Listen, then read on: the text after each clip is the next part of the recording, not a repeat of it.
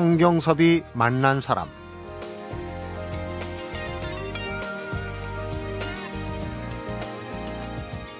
농작물들은 농부의 발자국 소리를 듣고 자란다. 그런 말이 있습니다. 그만큼 농부가 정성을 기울이고 돌보면 더욱 잘 자란다는 뜻인데요. 요즘 같은 시절엔 한 사나흘만 모른 척하고 지나쳐도 잡풀들이 그저 쑥쑥 올라와서 잠시도 게으름을 피울 수가 없는 시절입니다. 주말에는 일이 바빠서 소홀히 했던 것들 돌보면서 지내보면 어떨까 하는 생각이 듭니다. 성경섭이 만난 사람, 오늘은 김성수 문화평론가 그리고 장석주 시인이 함께하는 문화탐방과 인문학 카페로 만나봅니다. 문화평론가 김성수 씨 어서 오십시오. 안녕하세요. 안녕하세요. 김성수입니다. 네. 어, 이 저소득층이나 문화 소외층한테 무엇보다도 효율적인 지원이 이제 문화 바우처다 이런 얘기들 많이 하지 않습니까? 예. 서울시하고 서울문화재단이 문화 바우처 사업을 다양하게 진행을 하고 있군요.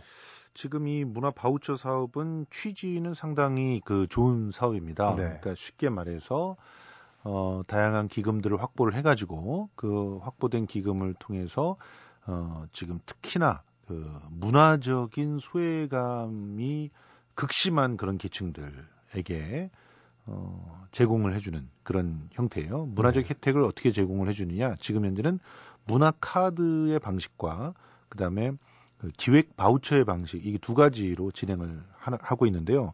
문화 카드의 방식은 이제 5만 원권 한도의 그 카드를 어, 직접 지급을 해주는 거예요. 네. 그러면 이 카드를 가지고 이제 원하는 공연이나 또 영화나 뭐 이런 것들을 갖다가 책도 뭐 살 수 있고 뭐 이렇게 되는 것인데. 네. 어 근데 사실 이한 가구에 1년 5만 원짜리 하나 발간 발급된다는 거 이거 사실은 연간 가구 예. 전체 5만 원. 가구 전체 5만 원. 네. 좀 박하죠. 예, 그래서 작년 같은 경우는 이 문화카드 신청자가 많지가 않았어요. 왜냐하면 카드를 신청하는데 뭐 복잡하고 그런데 겨우 5만 원 혜택 있는 데다가 그리고 지금 보면은 이제 티켓 영, 어, 연극 티켓 같은 경우는 뭐 그렇게 그 비싼 공연들 같은 경우는 많이 할인되는 건 아니거든요. 그렇기 네. 때문에 어 그런 공연들은 마음껏 사서 볼 수도 없는 그런 상태고 하니까 쉽게 얘기하면은 뭐 가족 두세 명에 가서 한 편 보기도 빠듯한. 한 편도 못 보죠. 네. 예, 지금 그런 상황이라서 지금 그런 부분들을 많이 지적을 했는데 그래서 지금 그 문화 카드에서 청소년 있는 가구들은 조금 어, 다른 그 적용들을 또 하고 있어요. 네. 예를 들어서 지금도 10세에서 19세까지 청소년 있는 가구는 청소년 개인 추가 카드 발급이 가능하다. 최대 6매까지 이렇게 얘기하고 있는데 금액은 5만 원으로 계속 묶어 놓고 있지만 후에 지금 11월이나 12월에 되면 이제 그 청소년 개인 카드를 갖고 있는 친구들에 한해서 좀 무료 공연들을 많이 예, 제공을 한다든가 이런 식으로 가고 있죠. 네. 어, 그리고 문화카드 플러스 서비스를 갖다 본격적으로 좀 진행을 한다고 하는데 이게 어, 문화카드 소지자로 구성된 단체가 만들어질 경우 네. 차량을 지원한다든가 식사를 지원한다든가 혹은 어, 수화 통역 같은 걸 지원을 하는 거죠. 그 사실 이 문화카드는 이전에 바우처 제도가 갖고 있는 단점들을 보완하기 위해서 만든 건데 이렇게 만들다 보니까 1인당 받을 수 있는 금액이 너무 적어지고 그래서 이 혜택들이 적으니까 기금을 사용하지 않고 이런 제도가 생기다 보니까 이제 다각화해가지고 사업을 하게 된 거예요. 네. 그 중에 하나가 예를 들자면 나눔 티켓 제도 같은 거랑 엮어가지고 나눔 티켓 제도- 제도, 제도는 그 공연을 하는 팀이 자발적으로 가격을 다운시켜서 제공을 하는 건데 네. 그것을 문화카드가 있는 요 그 문화바우처 카드가 있는 사람들만 그 거기에서 신청할 수 있게끔 한다든가 이렇게 해가지고 전맥을 시키고 있는데요. 이 기획 바우처 사업은 올해부터 이제 본격적으로 시, 시작이 되는 프로그램이라고 봐야 됩니다. 그러니까 어떤 작품들을 선정을 해요. 그리고 그 선정된 작품들에게는 일정한 어, 금액을 갖다 제공을 해주면서 어, 단체가 구성되었을 때 그쪽으로 나들이를 가게 해준다거나 음. 아니면 어떤 단체가 있으면 공연을 하러 오게 만들어준다거나 찾아가는 식의, 거네요. 그렇죠. 네. 이런 식의 공연들을 하는 건데요.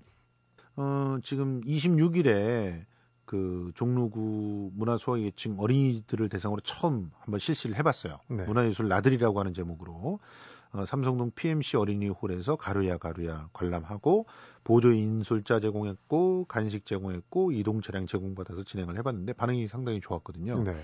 어, 이렇게 되면 이제 연극, 뮤지컬, 콘서트, 국악, 무용, 정, 전시에 이르기까지 다양한 장르의 문화예술 프로그램을 유아에서 어르신까지 수혜자들이 선택을 해서 어, 그리고 단체를 구성을 해서 이런 자발성과 능동성이 있다는 게 중요하지 않습니까? 네.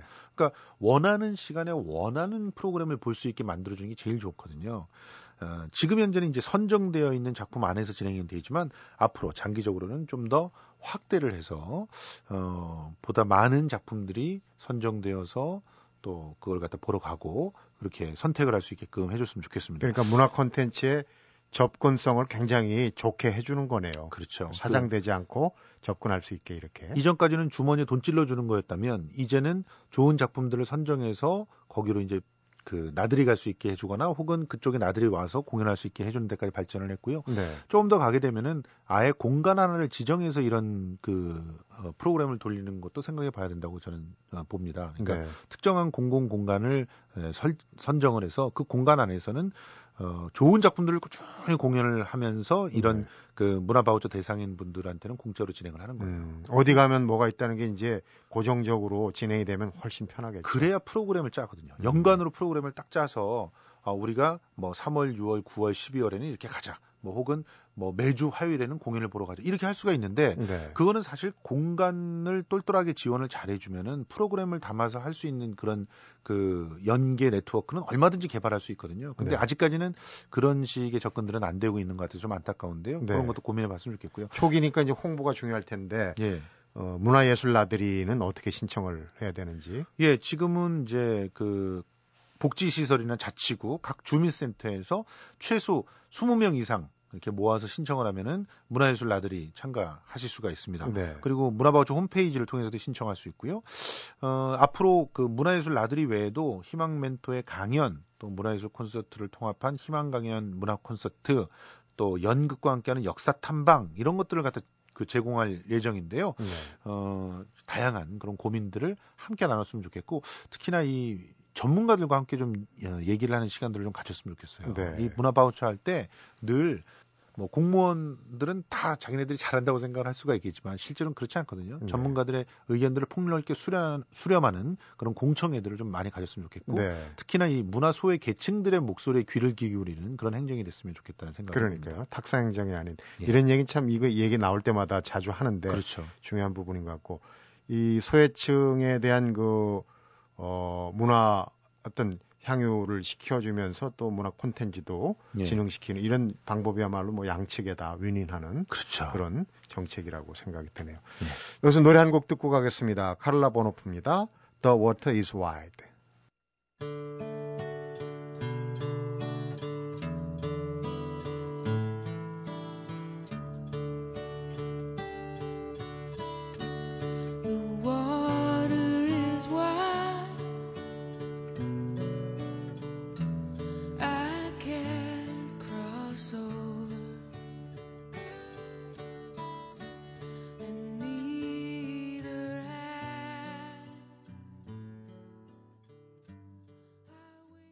네. 왕따하고 학, 학교 폭력 문제를 정면으로 다룬 연극. 이제 심리극, 심리 치료극이라는 이제 사이코 드라마라는 분야도 있긴 한데 이 학교 폭력을 심리극으로 해서 이제 치료를 하고 하는 그런 그 부분들이 좀 요새 눈에 띄더라고요. 예. 그런데 제가 지금 오늘 소개해드린 연극은 이, 이거를 뭐라고 말할까요? 어, 한마디로 음, 자기 스스로를 반성하게 만드는데 아주 독 한 설정을 놓고 반성하게 만드는 그런 연극이 아닌가. 극단적인 예, 설정이군요. 극단적인 설정이 아니라 너무 리얼해서 음, 그래서 오히려 부끄럽게 만드는 연극이라고 볼 수가 있습니다. 제목이요. 네 부모 얼굴이 보고 싶다예요. 세죠. 제목 자체는. 근데 이 네 부모 얼굴이 보고 싶다 이런 얘기를 어떤 상황에서 주로 상황에서 하나요? 나올까요? 어떤 상황에서 하나요? 글쎄요, 뭐 요즘 아 예전부터 부모 죽인 원수냐 뭐 하는데 부모를 보고 싶다 하면서 겁박을 하는 건가요? 글쎄요. 그 보통은 일반적인 생각에는 자식들이 뭐 굉장히 나쁜 짓을 했거나 잘못을 저질렀을 때 너 부모 누구야?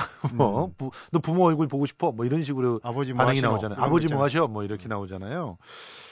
이 제목에서 내용이 함축이 돼 있습니다. 다시 말해서 우리의 학교 폭력, 우리의 왕따 문제 아이들이 문제가 아니란 얘기입니다. 음. 어, 뭐 괜히 그 아이들 뭐 그 더 그 두발 규제해야 된다 이런 얘기 하지 마시고 실제로는 어른들이 반성해야 된다 이런 얘기를 이 연극이 여실히 보여주고 있습니다. 이 작품은 격탄이군요. 네. 원래 일본 작품이었어요. 일본에서도 굉장히 화제가 된 작품입니다.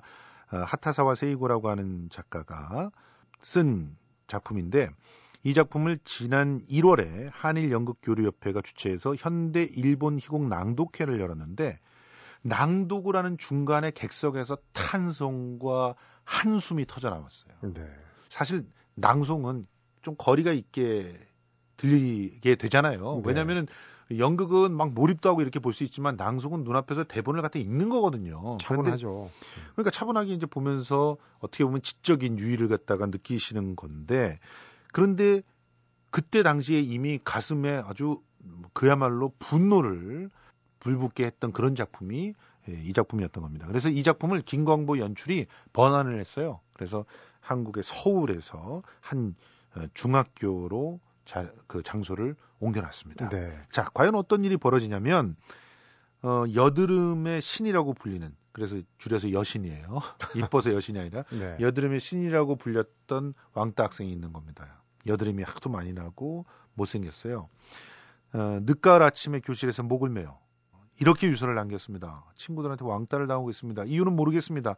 아침에 일어나는 것도 귀찮고 제 자신이 싫어졌습니다. 정말 죄송합니다. 하고 유서를 남기면서 가해자 다섯 명의 이름을 남깁니다. 네. 그런데 연극은 이 아이가 죽는 장면을 보여준다거나 이 아이를 다룬다거나 가해자를 다루지 않아요. 부모들과 선생님이 모여서 대책 회의를 하는 것을 다루고 있습니다. 학생들은 안 나오는 예. 거예요? 그러면서 대기업 간부이기도 하고 또 뭐 학교 운영위원장인 그 부모 또 고등학교 교사이거나 전직 경찰관인 그런 어, 부모들 다섯 명의 부모가 학교에 호출돼 와요. 그런데 다 우리 애들을 감싸고 돌기 바쁩니다. 우리는 상관없어요. 아, 우리 애는 그럴 애가 아니에요. 그렇지만 실제로 부모님들은 알고 있어요. 우리 애가 그랬다는 걸 알고 있, 거든요 어, 애 체육복을 쓰레기장에 쳐박고 돈을 내놓으라고 옷을 벗겨가며 사진을 찍고 성매매도 강요하고 이랬던 그 괴물이 바로 자기 딸이라는 걸 알고 있습니다. 네. 예, 그럼에도 불구하고 우리 애는 안 그래. 우리 애는 밝고 명랑해서 그럴 리, 리가 없어. 뭐 혹은 해더라도 우리는 가담을 잠깐 했었을 거야. 뭐 협박에 못 이겨서 했을 거야. 이런 식으로 얘기를 하다가 나중에 나중에 급기야는 어, 그 유일한 증거물인 유서를 같이 빼앗아서 불태워 버리기를 공모합니다. 네.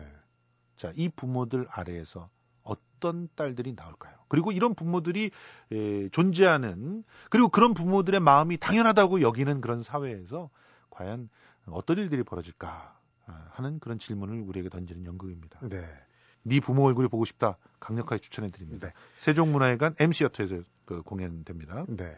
주말인데요. 미술관으로 가서 전시회를 좀 들여다볼까요? 어, 특별한 전시회 한번 서- 선물해 드리려고 하는데요.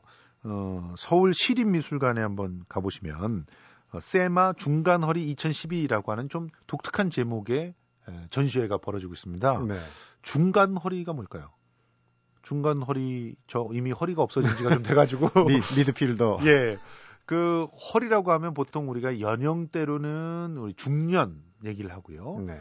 또그 구실로서는 든든한 그 버팀목이나 지지를 하고 있는 그런 어 그 집단을 가리켜서 허리다 이런 얘기를 하잖아요. 말씀하신 대로 미들필더가 튼튼해야 축구에서 공격수들한테 공이 제대로 배급이 돼가지고 그렇죠. 연결이 어. 되는 거죠. 골을 넣을 수가 있지 않습니까? 그런 것처럼 미술계에도 이렇게 든든한 허리들이 있습니다. 어, 그래서 어, 50대에서 60대 초반에 이르는 이 젊다고 하긴 뭐 이제 명구스럽지만 그렇다고 대가가 됐다고 하기에도 조금 민망하지만 그래도 아주 탄탄하게 우리 미술계를 풍성하게 만들어주고 있는 그런 작가들을 모았어요. 네. 근데 부제가 히든 트랙입니다. 그러니까 한마디로 말하면 숨겨져 있는 그런 속사를 보여준다는 거예요. 음. 작가들도요, 자기가 주로 발표하는 작품들이 있어요. 그런 경향들이 있지만, 그 중에 은밀히 한번 시도해보고 싶은 것들이 있습니다. 네. 우리들도 뭐 보면은 자기의 주업이 있지만, 취미가 있는 것처럼, 음. 작가들도 자기가 주로 하고 주로 발표하는 그런 경향들이 있지만, 은밀히 숨겨두고 있는 것들이 있거든요. 네. 예를 들면 예를 들면은 좀 뭐 이목상 씨 같은 경우는 어, 미술관 입구 오른편에다가 나팔꽃을 심어뒀어요. 원래 설치 미술을 하시긴 하지만 그래도 이목상 씨와 어울리지 않는 그런 어, 시도인 것처럼 보이는 나팔꽃 전시는 어, 아무것도 안 하고 나팔꽃한테 모든 걸 맡겨놓은 겁니다. 그래서 위에서 이제 그물이 내려와 있는데 나팔꽃이 자기가 알아서 그물을 타고 올라가면 작품이 완성되는 거예요. 작품이 변하는 네. 거네요. 계속. 그렇죠. 네. 어, 제가 권해드리고 싶은 거는 초반에 가지 마시길 완성되지 않은 작품을 볼 것 같습니다. 그리고 에, 맨드라미 그림으로 알려진 김지연 작가가 90년대에는 거침없이 그 사회 고발의 작품을 했다는 거 아십니까? 이런 것들도 한번 보시는 게 좋을 것 같고 네. 또 민중미술로 시작했던 최민아 작가 이번에는 아주 적나라한 포르노그래피를 보여주고 있는데 스스로도 이번 작업 공개할지 말지 고민 많이 하셨다는데 어떤 작품인지 정말 궁금합니다. 네. 이런 작품들이 여러분들을 만나실 거니까요. 시립미술관 한번 들러보시죠. 히든 트랙, 숨겨진 그 속사를 예. 한번 가서 들여다보시기 바랍니다. 김성수 씨 문학의 소식 잘 들었습니다. 고맙습니다. 성경섭이 만난 사람, 오늘은 김성수 문화평론가하고 장석주 시인이 함께하는 문화탐방과 인문학 카페로 만나보고 있는데요. 노래 한 곡 듣고 다음 코너로 넘어가겠습니다. 스캇 맥켄지입니다. 샌프란시스코.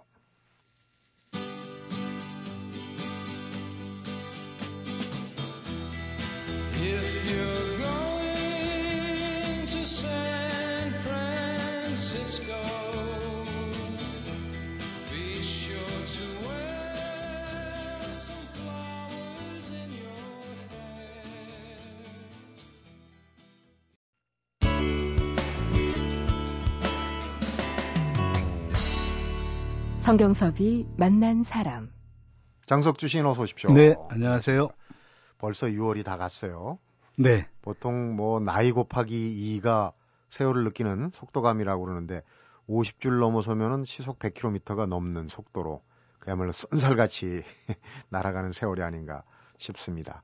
이런 때 곁에 두고 읽을 만한 책 어떤 게 있는지 오늘 소개를 받도록 하겠습니다. 네, 오늘 스포츠를 좋아하시는 분들, 특히 축구를 좋아하는 분들에게 딱 맞는 그런 책을 하나 갖고 왔는데요. 네. 축구란 무엇인가라는 책입니다.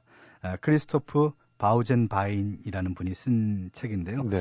이 크리스토프 바우젠 바인은 지금 이제 예, 독일 뉘른베르크에서 태어났는데, 그러니까 청소년기에 그 이런 클럽 축구를 한 선수 출신입니다. 실제로 축구를 예, 예. 하시는 물론. 분데스리가까지 전문적인 축구 선수로까지 가지는 못했는데 네. 에, 스포츠 클럽에서 선수로 활동했고 지금도 여가 시간에 축구를 즐기는 사람이고 네. 현재는 이제 에, 축구 선수라기보다는 에, 이 축구에 관한 책을 쓰는 전문 작가고 음. 또 교사로 활동하고 있는 그런 사람입니다. 네. 아마 단일 스포츠 종목에서 축구만큼 많은 그, 그, 광팬을 가진 스포츠 경기는 없으리라고 생각해요. 월드컵 때는 뭐 거의 어마어마하죠. 전 세계에 예. 예. 전 세계 한 반 정도, 거의 30억 인구 정도가 어, 월드컵 경기에 텔레비전 중계를 다 시청을 할 정도고, 어, 근데 축구가 그만큼 사람을 끄는 어떤 매력이 있다는 것이죠. 그러니까 근데 축구는 보면은 굉장히 좀 단순한 경기입니다. 그러니까 공 하나를 가지고 어, 11명, 11명의 선수로 나누어진 두, 두 팀이 에, 상대편 골문에 골을 넣는 거거든요. 네. 그리고 이제 규칙은 뭔가 하면 다른 어떤 부위를 쓸 수 없고 단지 발만 쓸 수 있다. 음. 이런 이런 단순한 그러니까 그- 그 규칙의 단순성 그리고 어 게임 음, 방식의 어떤 원시성 그러니까 잘 뛰어야 되고 그리고 그 상대방의 골을 가졌을 때 상대방 공격수를 잘 막아야 되고 또 뺏기도 해야 되고 이런 것들이 인류가 그 수렵 시대 때 겪었던 어떤 그 사냥하는 것과 상당히 닮았다는 거죠. 네. 사냥감을 쫓는 여러 무리의 사냥꾼들. 그리고 이제 뭐 또 인류는 수없이 많은 전쟁을 치러 왔지 않습니까? 그러니까 인간 안에 어떤 다스릴 수 없는 폭력성 같은 것도 내재해 있다는 거죠. 네. 근데 지금은 우리가 어, 피 흘리고 싸우게 되면은 법의 심판을 받고 감옥에 갈 수도 있고 그렇지 않습니까? 네. 근데 에, 그런 모든 인간이 가지고 있는 격렬한 그 투쟁 본능이라든지 질주 본능이라든지 이런 것들을 에, 스포츠로 승화시킨 게 바로 저는 축구가 아닌가. 그래서 어, 특히 남자들로 하여금 축구 경기를 보는 동안 그렇게 어떤 자기 안에 내재된 남성성이 분출하는 게 아닌가 싶은 네. 그런 생각이 듭니다. 그런데 이제 축구란 무엇인가 크리스토프 바우젠바인 지금 책이 굉장히 두툼해요. 네. 도대체 어떤 내용을 가지고 지금 600페이지가 넘는다고 그러는데 그 내용을 채워갔는지 단순한 축구를 복잡하게 그것도 흥미있게 엮어냈을 거 아닙니까? 재미있습니다. 대체로 정말 어떤 내용이 들어갔길래 그렇게 이 책을 가지고 보면은 에, 축구에 빠져들 수밖에 없는 축구가 가, 가 지고 있는 매력들을 하나하나 파헤치고 있는데 모든 게 다 들어간 거군요. 네. 그러니까 우리가 축구에 대해서 알아야 될 것, 상상해야 될 것, 그 모든 것 이상의 지식이 이 책 안에 들어 음, 있습니다. 역사, 뭐 규칙, 그 다음에 선수들 얘기, 에피소드 이런 게 다 들어가 있네요. 네. 이를테면 이제 축구를 하는 음, 경기장을 스타디움이라고 하죠. 네. 특히 이제 그, 에, 뭐, 부- 독일의 분데스리가라든지, 그 다음에 그, 어, 영국의, 에, 그 EPL 리그, 네. 잉글랜드 프리미어 리그, 이런 것들 보면 정말 대단하지 않습니까? 그러니까 축구가 일주일 내내 화제고, 또, 어, 주말에 그 축구 경기장에 가서 축구 경기를 관람하는 것이 삶의 가장 큰 쾌락이고, 어, 어떤 지복이라고 생각을 하죠. 그들은. 네. 만약에 축구 경기장 가지 못하면 어떤 펍이라는 공간에 가서 같이 또 이렇게 에, 텔레비전으로 중계된 것을 보고 그런 스타디움이라든지 또 축구의 공, 발, 신체, 팀, 시스템, 그 다음에 골을 넣기 위해서 어떻게 협업이 이루어지고 또 그 안에서 인간이 갖고 있는 어떤 그런 투쟁 본능 그리고 어 실제로 혹시 운동장 경기장에 가서 축구를 보신 적 있어요? 어, 그러면. 네. 네. 저도 K리그를 가끔 보는데 텔레비전 보는 거하고 실제 경기장에서 보는 거하고 완전히 다릅니다. 그럼요. 네. 막 함성 소리하고 그 일방적인 뭐 응원 뭐할 때는 정말 정신이 먹먹하고 멍멍하죠. 무아지경입니다. 예. 그리고 또 한 가지는 그 텔레비전에서 보는 것보다 운- 경기장에서 보니까 축구 선수들의 그 몸짓이 정말 유연하다는 거, 부드럽다는 거. 어떻게 보면 저는 무용을 하는 것 같은 느낌이 들었거든요. 네. 예, 그 정도로 유연하고 부드러운 것들을 볼 수 있었는데 에, 실제로 뭐 여기에서도 축구 선수의 그런 몸짓과 춤을 연관시킨 그런 글도 음. 있고요. 축구의 매력을 이제 명사들이 평한 그 잘 아는 분이 또 얘기를 했기 때문에 더 다가오는지도 모르겠지만은 어 축구의 매력을 이제 꼽는 그러니까 이제 사람들 입에 오르내리는 그런 얘기들이 있지 않습니까? 네. 그걸 어, 남의 입을 통해서 좀 한번 들어보는 그런 부분도 있더라고요. 네. 앞에 앞부분에 이제 소개된 부분 중에 하나가 유명한 프랑스의 노벨 문학상을 받은 알베르 까미 까미. 이방인을 쓴 음, 작가. 사람들은 잘 모르지만 까미가 청소년기에 축구 선수였다는 거예요. 그렇습니다. 예. 근데 이제 에, 불행하게도 어, 폐결핵에 걸려서 축구 선수를 계속 수행할 수 어, 없었는데 그 기자들이 물어봤어요. 만약에 당신이 건강하고 축구와 문학 둘 중에 하나를 선택할 수 있었다면 뭘 할 수 있겠느냐? 까미는 자기는 축구를 하- 선택했을 것이다라고 이렇게 얘기를 할 정도로 네. 그리고 무슨 얘기를 했는가 하면 자기가 인생에서 배워야 될 그런 도덕과 그런 윤리 그 모든 것을 자기는 축구에서 배웠다. 그리고 축구공이라는 것은 항상 예기치 않은 방향에서 오고 어떤 어, 그것이 우리의 운명성을 상징하는 것처럼 이렇게 얘기를 네. 했거든요. 그러니까 축구에서 그 발견되는 그 즐, 발견할 수 있는 즐거움이라든지 매력이라는 것은 각자 사람마다 다른데 너무 무궁무진하다는 거죠. 이제 그 중에 하나는 이제 이것이 예를 들면 우리가 축구를 경기를 관전할 때 어떤 그런 폭력이 일어난다는 거죠.